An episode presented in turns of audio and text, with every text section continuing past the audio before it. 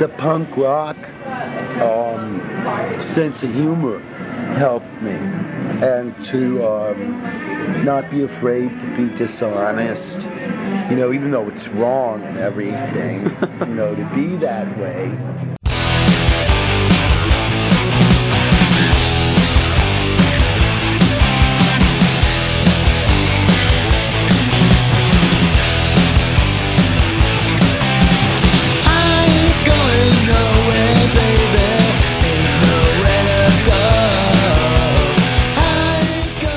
Being in the Ramones was also being like leading that punk or 70s rock star lifestyle. That's what it was. So that affected my writing where I would do what I wanted, except that I have to conform to having a real book. You know, I mm-hmm. can't have nonsense. I have to follow a, a chronological order of somewhat, you know. Right. And not write nonsense and have a beginning, a middle, and an end, and write metaphors and all that. Anybody help you out with some of that stuff? Do you have any mentors or um, influences? In, No, but one, um, but people, it didn't take much, you know, like one writer who used to write Creem magazine and Rock magazines, this guy, Billy Altman. He told me, like in 1977 or something, he explained to me that I was writing in metaphors and that what they were. And that helped me a lot. But mostly who I had is my mentors were like artists, like painters, because I always lived in the Chelsea, had an apartment there, and that was like an art area where they would congregate. Sure. And um, I was really, really fortunate to see all that and to have like Vali Myers as a friend or Larry Rivers. I don't know, I've really been lucky. I don't know how you could recreate that anymore in this day of age. It's not practical, it's antiquated, you know, all that.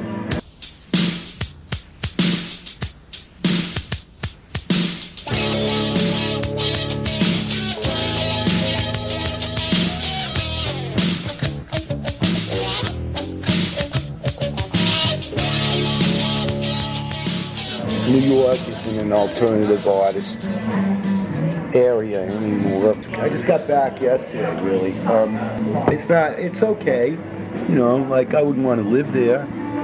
Um, it rained. It was really beautiful when it was raining, and then all of a sudden it stopped, and the whole place smelled like pee-pee, and I had to shut my window. That's unfortunately what happened. And I just saw a taxi driver this morning. And like I like all that gre- grimy creepiness about New York, you know, like the grease stained walls or whatever, you know, the roach lime roach spray, linoleum stuff. But this is going too far. This is abusive What, to, what exactly to, is to people's health, you know, like the fumes from the cars. Oh, okay. Ag- it's just overcrowded, uh, over expensive nightmare. It's too bad, you know, because it used to be great there. Uptown, downtown, rubber dub dub.